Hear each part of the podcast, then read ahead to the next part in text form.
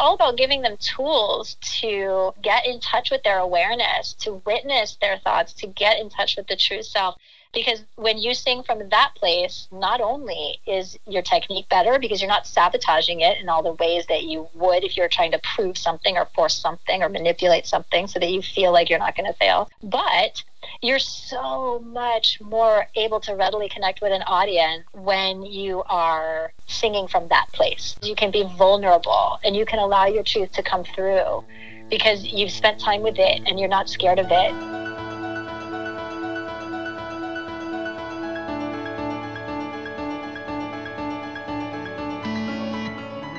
Welcome to The Art of Attention. I'm Daron Larson. Arden Kaywin is a singer and voice teacher who lives in Los Angeles. She's developed a holistic approach to singing that combines both attention to vocal technique and to the mental habits that get in a singer's way. I enjoyed this conversation so much because she's so enthusiastic about her work and because it's such a luxury to get to discover another person's unrepeatable blend of challenges, discoveries, and insights. You don't have to be a singer to enjoy what Arden has to say. It applies to whatever skills you're working on in your life right now. I hope you enjoy our conversation.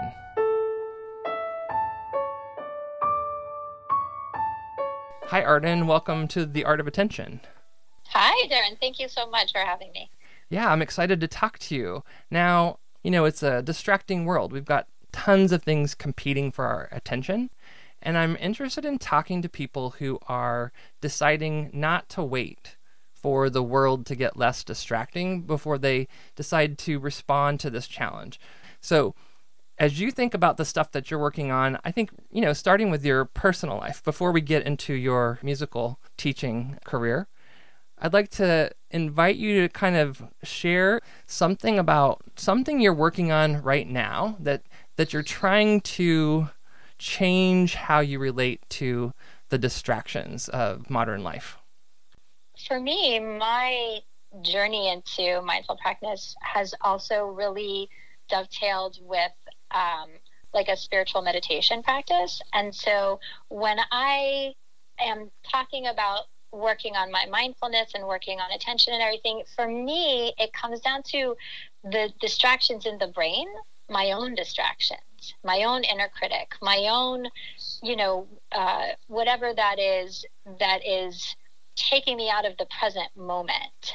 For me, it's less about sort of external distractions, uh, you know, be they screens and social media and all that stuff, which I know is a real issue that a lot of people deal with. For me, it's more the spin of my own mind um, that's actually taking me out of being present. And where I notice it the most in my own life is in parenting. Ah. so I have a six year old, six and a half year old daughter, and I have heard it said that if you want to grow or change in any way, your children can be the best mirror for you right. if you let them. And that if you let them is the part that is the most important because so many people don't use that oh. as the mirror that it can be, you know? Yeah. And so whatever the issues are that every parent deals with, you know, with any child, any six year old, toddler, whatever age your kids are. You know, it's showing you your own stuff. That's been my experience. That's your education right now is letting a six year old teach you some things, right? It's true. Yeah. Yeah. yeah. Because she's mirroring back to me my energy. She's mirroring back to me um, my own triggers. She's mirroring back to me all of that stuff. And so if I'm in the spin of my own mind, I'm not seeing that. And then I'm missing moments that I can learn about myself and learn about her. Yeah. If I, you know, if, if I'm letting myself be triggered, if I am going into that, you know, victim mode in my head or beating myself up in my head or whatever it is, that's the spin of the ego mind as I've learned it, rather than getting in touch with my awareness and just witnessing what's going on yeah. and being present being present to it because when i'm in the spin i'm doing one of two things as i've learned i'm either future tripping so yeah. i'm you know totally freaking out about whatever this means for the future whatever this instant is like she's you know she doesn't want to clean up her room. So i'm like making that about oh my god she's going to defy me when she's 15 years old and i tell her she can't go to the party. Totally. no it's totally it's real. So i to full disclosure my daughter is, just turned 28 Uh, but raising her was has been the most uh, satisfying aspect of my life, and I totally relate. I actually envy might be too strong because it's hard work. There's a lot yeah. of really great things about it, and I envy. I think what I envy the process you're currently in and that you're going to be in.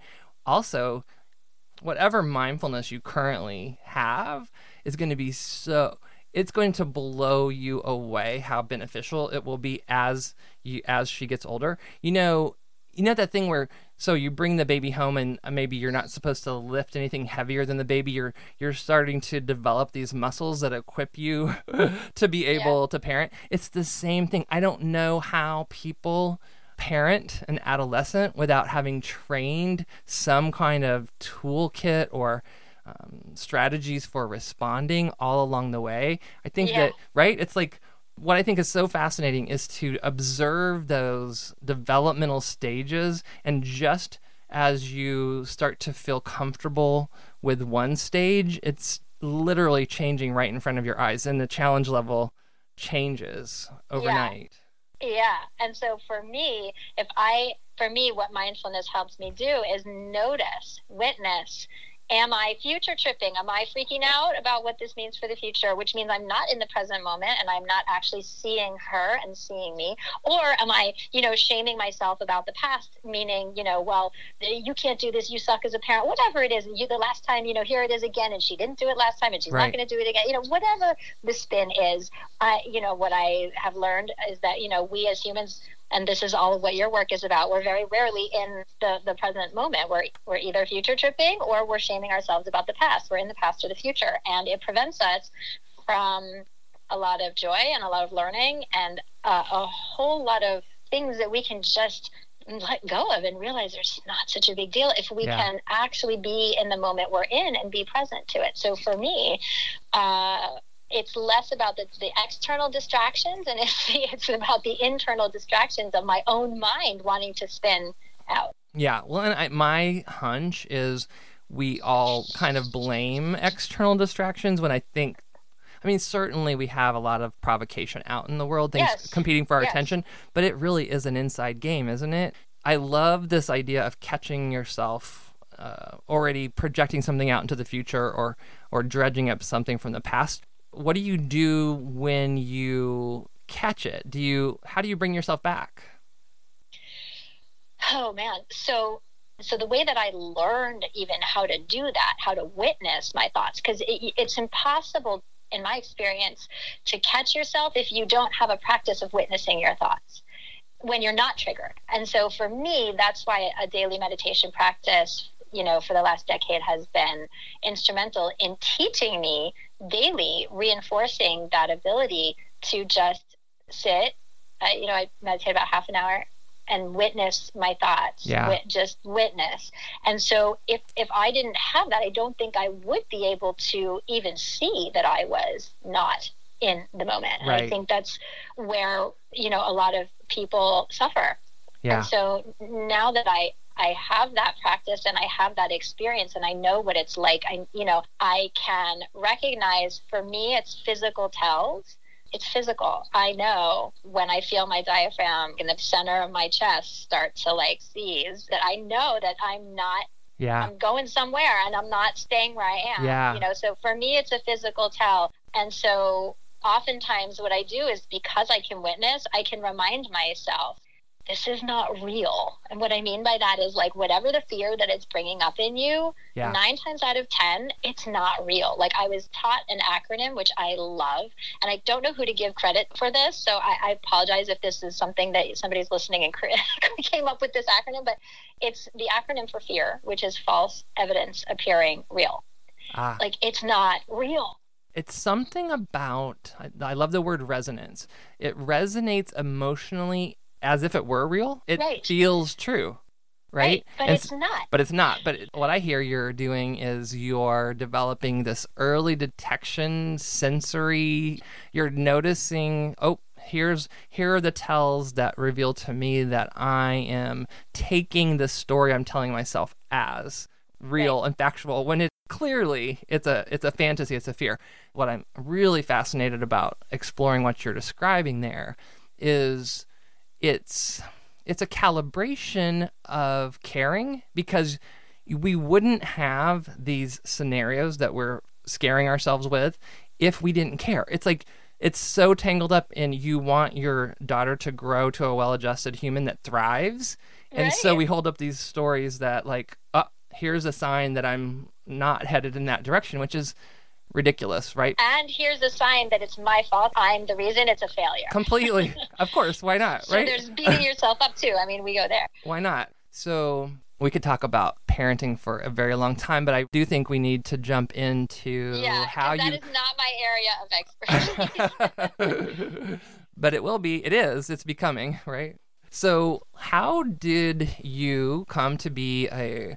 I don't know if vocal coach, vocal teacher. I know I caught the word um, vocal producer. Even how is it that you got involved in what you're currently uh, doing? What you're currently working Yeah. on? so I am a classically trained singer. You're in Ohio. I went to Oberlin Conservatory. Oh, uh, which is right down the road from you in Elyria County.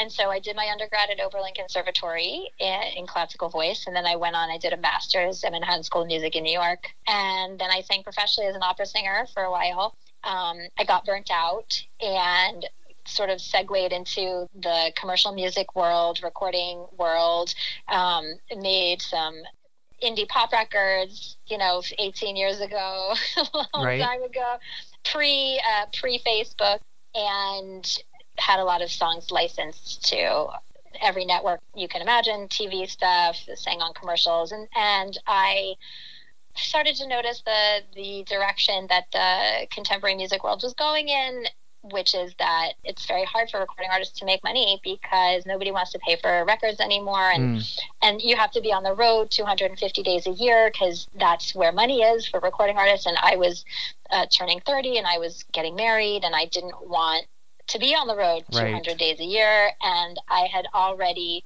sort of backdoored my way into a teaching studio because a lot of the producers that i had worked with and managers i had worked with knew about my training and so every once in a while they you know say oh you know i have a singer who's she's awesome but she's a little struggling can you come and produce vocals for her session which means come and you know help her get the best performance possible in, Okay. in the recording session so i would go and i would produce vocals and then invariably afterwards the singer would say hey do you coach like can i come see you can we work on stuff and so i, I sort of backdoored my way into a, a nice teaching studio and so over the years, it grew and it built up. Once I knew I didn't want to be in the recording world anymore, and that I wanted to kind of shift gears, um, it was it was there. I had already sort of started building it without much attention, so I decided to put attention towards it.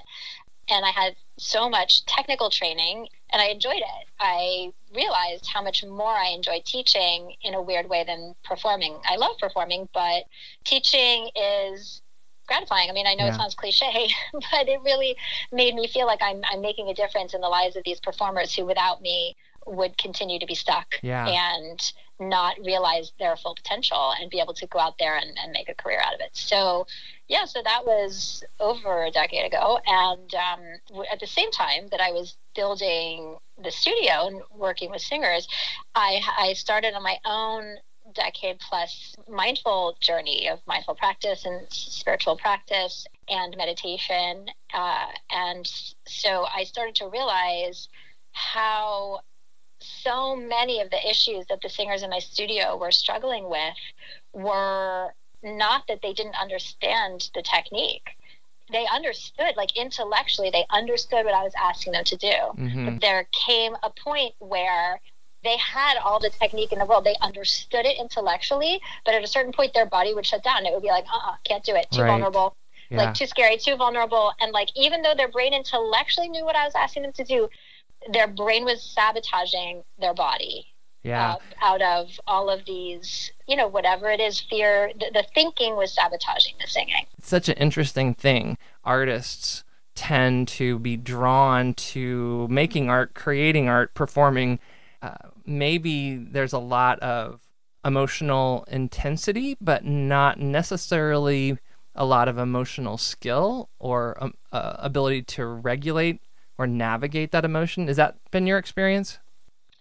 It, it can. I mean, what I and have experienced over the last decade with my singers is more that they get in their head. So when they're in their head, they're not it's not even about regulating or not regulating. They're just not even connecting because they're in their head. So they're um, anticipating or they are comparing. They don't know how to get out of their own way. Yeah, yeah, yeah. And we might be saying something similar in different ways, but yeah, there's some block that is somewhere inside yeah. me. I'm yeah. I'm struggling, and I've got some kind of uh, block or internal friction that I that I need to get around. But would you say that when you're working with them, then you're giving them skills that maybe allows them to unlock some of those blocks and then be able to express themselves in ways they hadn't realized they could? Yeah, that I mean that is that's the idea. And so it's understanding the ways that these blocks are preventing them from effectively using their instrument. So when your body is your instrument, as it is uh, when you're a singer, it is the self. Your instrument is you. And so there's all kinds of sense of self and identity tied up in it whether they do it well whether they don't whether it comes out the way they want whether they don't so there's there's all this stuff that's intertwined and the way singers are traditionally trained in this country and most elsewhere is that it leaves out training the one part of your body that will sabotage you every single time if it goes unexamined. That's yeah. your mind. Yeah. That's your brain. Okay. And so understanding the blocks that are preventing you from trusting your instrument and trusting your technique is really the the underlying work that we do. And so it is high level technical vocal training merged with proven mindful practice to get them into an understanding of the quote what's really going on you know when you don't hit the note the way you want and you're frustrated it's not because your body doesn't know how to do it mm. your body was built to make sound like you, a human body is the most effective producer of sound that Mother Nature built. You know, humans have built violins and trumpets all to imitate the beauty of the human voice. Mm, right. and and when you think about it, like we were all born with the capacity to make resonant sound. A baby can cry at the top of its lungs for hours on end and never get hoarse, never get tired, and it is the most present resonant sound. but what happens is as we get older, either emotional things or physical things start to come in and get in the way of Mother Nature's most effective production of sound. And so the way I work with singers is we deal with the physical things in terms of the technique, the, the actual physical vocal technique, their breath support, all of that stuff. For some singers, that's enough. For some singers, they're not in their head and they get that and they're on their way. But for other singers, they reach a frustration point when they know everything, like I was saying before, they, they understand it, but their body shuts down. Their body can't do it when they want it. So sometimes it'll be this great sound, and sometimes it won't, and they have no idea why. They have no idea why it works once and why it does it the next time. The inconsistency, you can't have a career if you're inconsistent. And we're talking about people with like amazing instruments, amazing voices, and career potential who are not making it at the level they want because there's these blocks that are causing them to be inconsistent. And when you're inconsistent, then you're not going to put yourself out there. You're not going to take risks. You're not going to invest in yourself the way you need to to make it happen because you don't trust it. So do I have this uh, right that you you organically you moved in this direction of becoming more of an instructor role and then somewhere during that you were also exploring for yourself mindfulness right. and you started to put yeah. the two together so yes. what would you say when did you start to notice that your exploration do you remember of mindfulness starting starting to connect the dots for yourself that wait a minute I, I can bring some strategy or insight that I'm learning over here in my mindfulness practice to my singing. Is that how it has that how it, it, yeah i mean it wasn't a it wasn't like a conscious decision though so i would be in the studio with my students you know hours throughout the week and i would I would just start to drip the, the information, just, just drip some of the mindful information because I would see that they were blocked, and it was so ah. clear to it was so clear to me what it was coming from. So I'd ask a few probing questions and, you know, we would have a discussion and we I would start to give them permission to suck. Like that's a big thing. If you knew how many times I would say, Can you please make a bad sound? Like give yourself permission to make a bad sound. Mm. And the minute they give themselves permission to do that, the technique hooks in and the good sound comes out because everything that was preventing them from doing that was like what you said before about parenting because they care so much that's right that they just get all up in there and micromanage and make, force, do, manipulate, which does not help singing be good at all. Yeah. Know? And so it's a paradox. To, it's a. It really is. Yeah. Yeah. I I can so, so relate. Yeah. Um, and as I did, I started to realize what a huge impact it had. Okay. And so then I developed the intensive that I do with singers, which is um, it's not traditional weekly voice lessons. It's like a two month deep dive. They're doing meditations, they're doing thought exercises, they're having weekly lessons, they're in group studio classes. I realized that like I can only do so much in an hour lesson once a week, but if they are doing these things between uh, lessons, it makes such a huge difference. Yeah. Totally. Well, that's in the work I do. Uh, mindful coaching is exactly what you're describing. What I is what I do. You can observe who is exercising in the in these ways, who's actually applying these things. It just starts to naturally show up, right? The, yeah. the benefits. So I guess I'm curious. Is there a particular style of mindfulness, or are certain teachers that resonated with you, or how would you describe your own discovery of yeah. the benefits there? So I went on a retreat. Um, it was a, a meditation and mindful practice retreat to Greece of all places. And it was so there's a there's a meditation studio here in Los Angeles called the Den. I highly recommend it if anybody um, is in the Los Angeles area. And um, there's many different teachers of many different styles of meditation and mindful practice, and they sponsored this retreat. And my friend owns the studio, and so I was looking for some place to take myself for my birthday. So I said, I don't, I don't know anybody who's teaching. I'm just going. I'm going to Greece. So I went on this retreat. And there were two wonderful teachers on this retreat who really helped me to see like the big picture of all of this. And they come from two very different um, I don't know what you would call it, lineages or I don't know, philosophies, I guess. Yeah. Um, the first, her name is Heather Prete, and she is a mindful mindfulness coach and uh, meditation teacher, and she teaches here in Los Angeles and also through the UCLA Mindfulness Institute. And so her practice is I don't want to say it's not spiritual. It, it, it is in the sense of connecting you to your own inner voice and your own truth, but it's not from any any uh, lineage of you know either Buddhism or Hinduism yeah. or you know what I'm saying? Yeah, totally. Um, so it's sort of secular in that way, and really understanding presence and how to be present and how to witness thoughts and how to um, get out of the the spin of the mind and get in touch with your awareness. Awesome. And at the at the retreat also is the person who's become my meditation teacher for years now, um, and his name is Chandresh Bhardwaj, and he uh, wrote a book called Break the Norms, and it's funny when I met him, I didn't I, I met him on this retreat. I didn't know who he was before, and then he gave me his book and the foreword was written by the Dalai Lama, and the afterword was written by Deepak Chopra. And I was like, "Oh my God, you're a big deal!" like no idea. And so he comes from the Tantra lineage. Okay. You know, people in the U.S. hear Tantra and they think sex, right. and this right. is like nothing, nothing to do with that. It is meditation and it is mindful practice, but it comes from a more, more spiritual place of getting to that same truth within you of getting out of the the mind, the ego mind, and getting in touch with your awareness and your true self.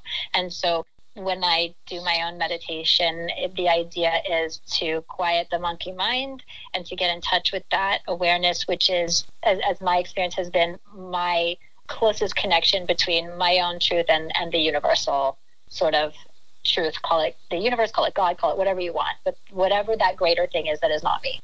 And that helps me to just realize that my mind is a processor. It's just the processor. Like it's everything is being filtered through it, but it's not. It's not um, always interpreting. Yeah.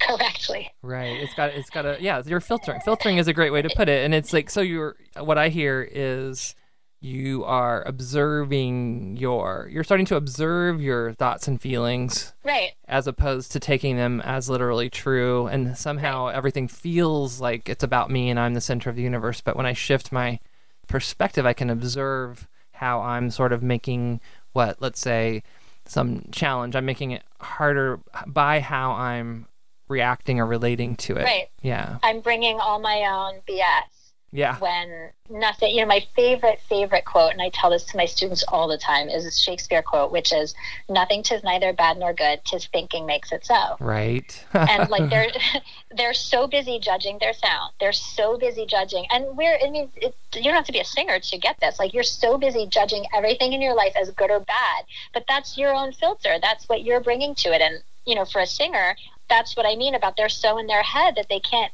actually trust their technique because when they're busy judging, they're doing things to then like react to that in their body that is sabotaging the technique that they already know, which would be making a good sound for them, but which is now not. It's just of so gummed up with all the internal stuff, and I I have to wonder. Or at least this comes up a lot lately with folks I'm working with. There's a story I'm telling myself about me, or like, am I the best or am I worse? We never think, am I a moderately good person getting better? You know, it's always like, what if I don't realize I'm the best or worst, or something like this, right? It's always Right. these. What ex- if I just am? yeah, what if I'm just somewhere? What if I'm just learning? but instead, we tilt towards these best and worst. But I'm also running into a lot of people describing to me how they have a sense of being observed, like doctors, someone whose practice is going really well, but they have this awareness. They're not sure how to read other people, or they're not sure if people are being upfront with them about the feedback. So there's a sort of internal panel that as they're going about their responsibilities, which there's every evidence that they are outstanding at what they do, but it's this kind of internal second guessing that to me has this element of of, of like a kind of an internal performance anxiety where someone is always watching me, but I don't realize I'm sort of populating that panel of judges in my mind. Yeah, I call it the committee. The committee reminds me of the council of the council of elders from Shazam back in the day on the, the TV show. Do you remember? I, I don't know that, but Okay. I, I can imagine. I can imagine. so you run into that too. You call it the committee. How do you? Um, Yeah. What do you suggest when people realize that's going on, or is realizing that it's going on kind of the thing? I don't know. Well, yeah, there is some of that. I mean, what I've been taught, what I've learned, and what I uh, teach my singers is that the first thing that has to happen is to name it because it's not you. It's not the voice of your true self. It's if it's if the, if it's screaming at you, it's the committee. It's the inner critic. It's not the, the voice of the true self is the little voice. It's that little voice that's saying don't go in there. And then Yeah. the big voice is saying, "Oh, but it's a party. It's going to be fun." But you're like 16 and you don't have a fake ID, and you know you shouldn't be going in there. You know what I mean? You're right. It's like the little Like- the the voice you really want to listen to is the voice that doesn't little- demand your attention, Right. and the voice that demands. It's it's not fair, right? It's the voice that demands is the one we should really question. Right. So it's like this is the committee now. You know, if it's beating me up, it's the committee. Yeah. So you know that that's the inner critic or the committee, whatever call it. You know, whatever you want. And so for me, what I've learned and what I teach is like the first step in learning to deal with that with the inner critic is to name it. Because in doing so, okay, this is the inner critic. You're naming it, you're detaching from it. It is not you. It Yeah. is not you Yeah. it's ego mind trying to beat you into submission to prevent you from doing the one thing that it cannot abide, which is failing. Yeah. And so, how do you get more bees with honey or with like a whip? Yeah. Honey. But like, we're going to make you so afraid. We're going to beat you up so much that you're, God darn it, you're not going to fail. Yeah. You know? At least that's how it, it manifests for a lot of, you know, singers and people who have to quote perform, right? Because if they don't, they're going to fail and then their life's going to be worthless and the dominoes fall from there, you know? So first, just name it. It's Yeah. just the inner critic. Okay, it's not you. And in doing so, you start to we we witness it. In the witnessing, we detach and we realize this is not the truth of us. And then we can notice the pattern. And I tell my singers, I have them so the ones who do my program in one of the modules, I have them write a letter um, firing their inner critic. Okay. And I say, you know, give it a name. One of my students named hers Beulah. I mean, you know, yeah. Right. but in doing so, I mean, it's good to laugh at it, right? Because Totally. we're we're taking we're taking its control, its power away. So she writes a letter to her inner critic named Beulah, and I'm like, you know, tell her that the company is going in a different direction. right. Like, you know? we need to Like- talk. We need to talk. I need to set some Right. limits with you. It's a rela- Yeah, but it is a relationship you're describing. We're you're guiding people to have a different relationship instead of just uh, just uh, accepting the, the default relationship. Yeah, so you know, it's very much about creating a new relationship with this inner critic because you are stepping into the role of true self and you're not going to be ruled by this inner critic anymore. And so we fire, we fire the inner critic. You know, we're going in a different direction. Thank it for all of the work it's done for you over the years. Yeah. You know, and we no longer need your services, blah, blah. And then, you know, I will be working on a song or whatever, and I'll see the fear come back and I will say, Didn't you fire? Didn't we fire the inner critic? You know? And so, and then they laugh, and I'm like, "Can you laugh at your inner critic?" Oh, ha ha ha, Beulah, you're so predictable. Here you are again. Here you are. Didn't I fire you? What are you still doing here? You know. Right. And I feel like in being able to laugh at it, and and it really castrates it from having much power because you're just like. You know, because it will try to come back. You know, inner critic doesn't like being in retirement Right. uh, but but you have tools you know so it's all about giving them tools to empower themselves to get in touch with their awareness to witness their thoughts to get in touch with the true self because when you sing from that place not only is your technique better because you're not sabotaging it in all the ways that you would if you're trying to prove something or force something or manipulate something so that you feel like you're not going to fail but you're so much more able to readily connect with an audience when you are singing from that place Yeah. because you can be vulnerable and you can allow your truth to come through because you've spent time with it and you're not scared of it and that's what audiences respond to Well, and that's the another paradox, right? Where the audience actually wants your vulnerability that's not collapsed or paralyzed. It's like um, right? Something like this. Yeah. It's almost like you're setting the stage for people to get a taste of what vulnerability uh, can feel like when it's uh, actually used as a creative tool. It's not something you're trying to get rid of, or at least that's how I kind of frame it. I think there's yeah there- no yeah, there's totally something true. about vulnerability. We think that people, in order to feel connected to other people, we have to be perfect. And the the irony is that nobody feels connected or close to a perfect person. we actually need each other to uh, be real and human and vulnerable. I think so. yes perfect is boring Perfect is boring and mechanical, and we've got machines, we've got algorithms. We still need people. We still need humans, right? Actually, we need humans, I think, more. yeah So I know. So I've been poking around on your all the stuff you have available online, and one of the things that excites me the most is how much I how how many times I come across something that is a apparent contradiction. That's how I would frame it. Something where you're giving a strategy to students that seems like an opposite. Um, I think you actually used the word opposition. Would you maybe describe and tell me if this is something you feel like going into, but this idea of the breath, how there's some kind of instinctual ways that singers approach the breath, but you sort of give them a way to flip that upside down, a couple different ways to do that. You know what I'm talking about? Yeah, I, yeah, I do. Um, so you know how to breathe. Everybody knows how to breathe.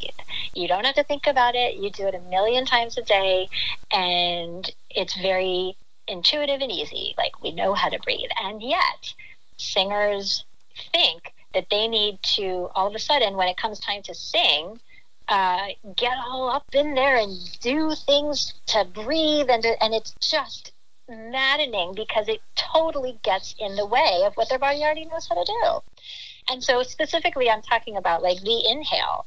I hate the phrase take a breath because it implies a violence, like a doing, you know? And when you try to quote take the breath, you're trying to help your body pull air into your body.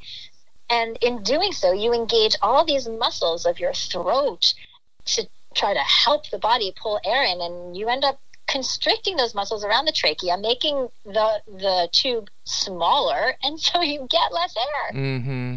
But even forgetting about the mechanics of that, it's like, why do we not trust breathing? Like, why? Do you not breathe every single day? Right. And so I'm all about disrupting the, the thought process, which is I have to do something different to sing. No, you don't. You are doing something different. Right now, the way you're breathing is different and it's getting in the way of you being able to sing. So I like to tell singers release into the breath. Let the breath come in. There's a very big difference between let and take. And it's about letting your body do what it already knows how to do. If we were supposed to, yeah, my favorite thing is to say to a singer who's breathing that way, like, would you go down the street? like, you would die. Why would you do that? In, in, you would never do that in everyday life. Why would you do that in singing? And then they, they, they realize the, the silliness of it and then it then it sort of starts to click in that oh yeah i don't I don't have to do anything. I already know how to breathe. So I'm just going to let my body do what it already knows how to do. And it makes a kind um, of sense though, right? Because they've they have been told to take a breath, but there's something about the habit of micromanaging something that is natural, I guess. And mm-hmm. it's, it's mm-hmm. hard to convey, right? So you're sort of you sort of have to get an experience, and I guess that's what really you're doing is providing this having people to to take a new observation of something that's become autopilot and to to question that and disrupt it which then results in them relaxing their grip on something that they thought they had to control. control. Yeah. Right, which they don't. And like the word that you just used autopilot, like that's really the enemy for any good performer. If you go on autopilot, which you know, a lot of singers will say, "Oh, I was so in the moment, like I, I, I was just so there, and it felt amazing." And then they go back and they watch the recording or listen to the recording, and it doesn't sound the way they want. And there's a big difference between being present and being in the moment versus being on autopilot. I think people conflate the two. Yeah. Because they feel like they want to be swept away into the emotion and everything of the song versus actually being present to the emotion of the song and feeling that in your body and that experience somatically. But when a singer, especially when you're in your training, you can't go on autopilot because well like what i always say is it took a singer it took you 10 15 years to sing this way. Like how long have you been singing? 15 years? Okay so you've been doing the old habit for 15 years. The only way that we're going to build a new muscle memory is if you start to get present to what you're doing. So don't go on autopilot. Mm. Bring your awareness to the moment of the phrase, bring your awareness to the breath. And without fail, my, my favorite thing to do when a singer is having trouble with a phrase, and I and I know what it is. I know exactly how to fix it, but I don't want to tell them because I want them to figure it out for themselves. So what I will say is, can you bring your awareness to say it's a breath thing that they're that they're having trouble with? Can you bring your awareness to the moment in the melody, the moment in the phrase where you start to push or whatever the thing is that, that I want them to, to, to fix. And so nearly by bringing, by doing the phrase again and by bringing their awareness to what they're doing, 99% of the time the phrase is fixed. And I didn't have to tell them how. They already know how. Right. That's the thing, isn't it? That's the thing is we all we can do is is set the stage for that observation. That observation has to come from the student. It's I sometimes I don't know if you've ever heard of this analogy, but I love the analogy that I'm really a midwife, and I'm mm. constantly trying to get better at um, not saying more than I need to say, so that someone can have just have that experience. They're they are having the experience. I'm just trying to nudge them in a direction so that they can have that experience. It's natural, right? Um, yeah and it's much more powerful than for them to when they do that because it also sets up trust trust in that awareness because yeah. what i want is the trust and the awareness to be much stronger than trust in whatever the ego mind is telling them and that internal critic or the committee and, and right. start to learn to listen to that more subtle voice to trust that subtle voice it's like a yeah. me, it's like a calibration there's so much of this is about calibrating something natural, but that we just tend to tilt towards um, things that are gripping and controlling and um, well, yeah. working against ourselves. Yeah, and I mean, I I think that humans, just in general, we we don't like uh, not knowing. That's right. We don't like that we don't get to know what's what's going to happen, how it's going to turn out. Like we don't like that we don't get to know the outcome. We don't like that we don't really have control over the ultimate outcome, That's like right. of our lives, of our talent. You know, there's a there, we can do the footwork and do our best, but at the end of the day, there are many other factors that are so out of our control. We don't like that, and so we're going to try to control everything we possibly can. And for a singer, that's just deadly. And I think it may be, yeah, totally. I'm, I mean, I'm assuming that's true, but I also think it's it's so much everywhere, everyone everywhere. That what you're saying is so so deeply true. That, well, here's the thing: we don't, we actually hate uncertainty, and Yeah. we are whether we like it or not. Uncertainty is all we have, really.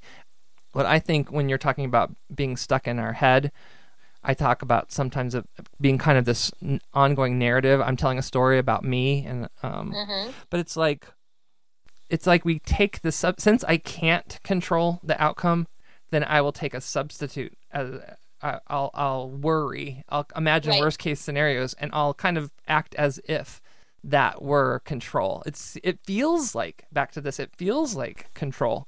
Yeah, you feel like you're doing something, so you feel great, but at the end of the day, it's not actually propelling you forward. It's like what's Exactly. the old adage? Worry is like a rocking chair. You do a lot of motion, but you don't actually get anywhere. that's like I don't think I. Yeah, that's right. That's right. You're going nowhere, but you feel like it's going You, somewhere. yeah, you're you're working, but you're not actually going anywhere.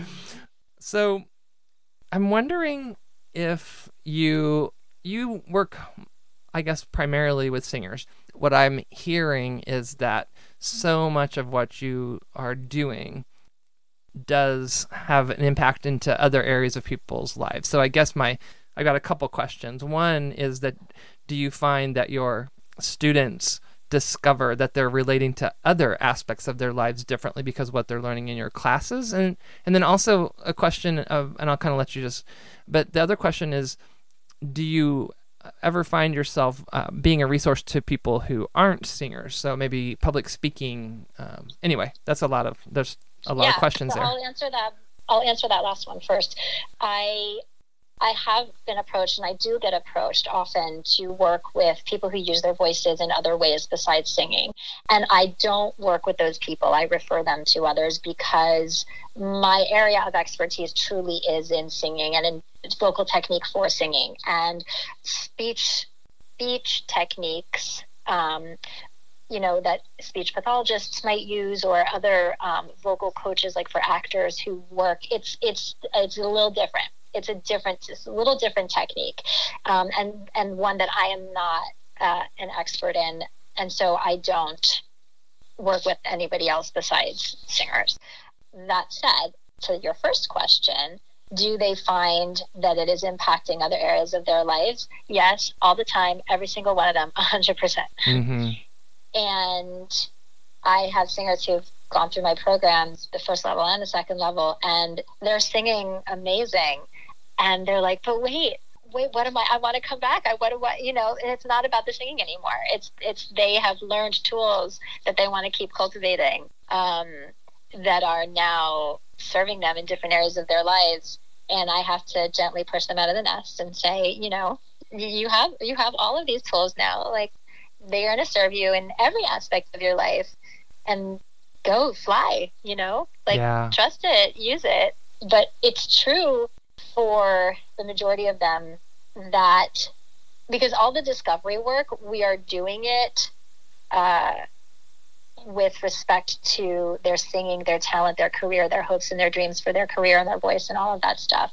Um, but the truth of the matter is that what they're really gaining is uh, the ability to get in touch with their their awareness and their truth. And that will help them in whatever they decide to go do. We're doing it vis-a-vis their singing and their music but it has parallels in wherever they go. I actually had one singer who left her husband uh, after the program because she got so clear on everything that was blocking her and realized that she needed to let go of something that was not serving her and it was him and i was like oh my god the fact that she felt so so clear and so empowered to do that and had and had nothing to do with her singing Yeah. and yet that toxic relationship was impacting everything about her singing That's- because she was holding everything and not being able to trust and flow. I think it's all it's all related. I feel like your students are so lucky to discover you because you're pointing them to the root level of our of what makes us suffer, right? We're so preoccupied in our culture, maybe in all cultures actually, to be fair, with the surface, the surface, the surface perfecting. and Yes. it's so um so liberating to go down a couple layers down to where we're getting tangled up on the inside at a deeper level because yeah it's connected to everything. Um, i also feel like your students are super lucky because you have well things that stand out to me. There's an enthusiasm kind of um, a vibrancy but it also seems something about the focus knowing what your focus is and noting being so clear about what your role is and when it's time for that person to go on and and uh, apply what they've learned. It's also you know what? It's it's good parenting. It to me I- it's uh, preparing people to not need us. Yes. but to thrive. And Yeah. and i think being a good parent being a good coach means knowing where my boundaries are. How do i how do i set realistic boundaries that are designed to help the people i work with or the the children i raise to actually be rooted and internalize these skills that i want to pass on? Instead of having them need me i want them to um to trust themselves and and learn how to be comfortable with uncertainty right? Uh, wow it's so Yeah. cool. It's such i don't know it's such a a treat to get to meet you and to know you're out there in the world. Thank um, you so much. how do people singers i guess mm-hmm. find you? I i i know we can put a ton whatever you mention here and plus more i'm kind of a curator i love to make a lot of links available in the show notes for for these conversations so every anything you've mentioned so far i can definitely put in the show notes but what are some other things you'd like for me to include so people can find you Yeah. So my my website is ardenkaywinvocalstudio.com. And I have a Facebook group for pro singers and fledgling pro singers, almost pro singers, uh, who feel like they have a lot of training and have experience, and yet they're not they're not at the level that they want to be in their singing or their career. They're not seeing the results of all of that training yet in their career. Um, you know, that feeling of being always the bridesmaid, never the bride, always Mm. the understudy. You get into the callbacks and then you don't get it, you know. So it's called the Pro Singer Success Collective, and it's a private Facebook group that you can look it up and um, click the link to uh, apply to join and I'll, I'll let you in if you're a singer. Sometimes people, I don't know, they try to just collect groups and they're not really people who really need that group, you know? So that's why I, I filter because I want people in there who are, who really want great tools. And I go live to the group once a week on a variety of topics. Um, this past week were the three things that I believe are essential for uh, career success that have nothing to do with singing technique. Uh, so yeah, so Well, and also just to be clear, what I discovered looking around was that you don't actually, if you're a singer and you don't live in LA, you are also doing coaching through Zoom. Is that still true? Yeah, I do. So I so at this point, I'm primarily working with singers in my two month intensive program. I have a few every once in a while singers that I will see on a one off, you know, basis, like in an old style, just weekly traditional technique lesson. But at this point, where my time is and my passion is, is working with singers doing this deep dive um, doing like getting under the hood and like understanding why you're not having the success you want. You're good. You've got talent. You're in there. You're in the mix. But why are your auditions not landing? Why, you know, are you able to get that meeting with the label and then you don't get the record deal? What like what's going on? Why are you not packing the room for your shows? It's not that you're not talented enough. It's not that you don't have a voice. It's that there's some block preventing you from going from where you are right now to where you want to go. And so what we do is we merge the technical training with the deep dive of understanding what's going on in the thinking behind the singing with the mindful practice, and they unfold in parallel fashion over the eight weeks. Um, and it's an incredibly transformative program for singers. It builds the foundation. So, to me, the foundation that is going to give you the ability to have a lasting impact as a singer um, in a career is not its vocal technique is one part of it. It's artistry and performance, which is like knowing who am I as an artist? Can I feel comfortable even showing that? And then mindset. And so that is the foundation that we build in this intensive. So at this point, I do do online lessons every once in a while, but it's just my schedule is so tight with the people who are in my intensive that it, it's just often hard hard to find yeah. Uh, time in the yeah. schedule. But, I hear you. And that you know, is that intensive? That is face to face. Uh, no, if you're in LA, yes, you'll come here to my studio. But if but you can do it anywhere in the country, um, and we do one-on-ones on Zoom. We do a group studio class, so it's it's singing, it's master class format, but we also do it on Zoom, and then we have a mindset call, which is also on Zoom. I mean, technology makes yeah. it amazing. So it's amazing. It's so cool. Yeah. I, I, would love for people to discover your work through uh, our conversation. It would be super satisfying. Very Thank cool. You. Yeah. Um, awesome. All right. Well, so thank you so much for your time, and I hope we uh, find ways to stay in touch. You are so welcome. It's been a pleasure.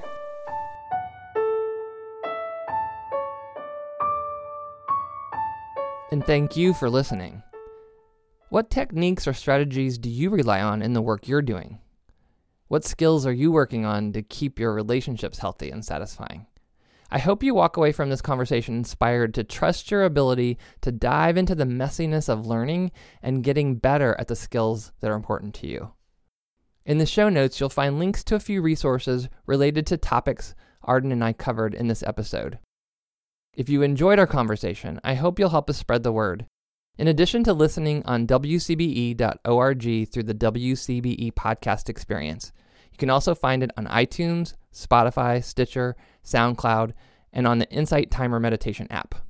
If you or someone you know is interested in being on a future episode, please email me at Daron, D A R O N, at attentionalfitness.com. You can also email me to let me know what you think of this or any other episode. Until next time, don't wait for the world or your mind to get less distracting. Find ways to exercise your attention right now. I'd love to hear about it.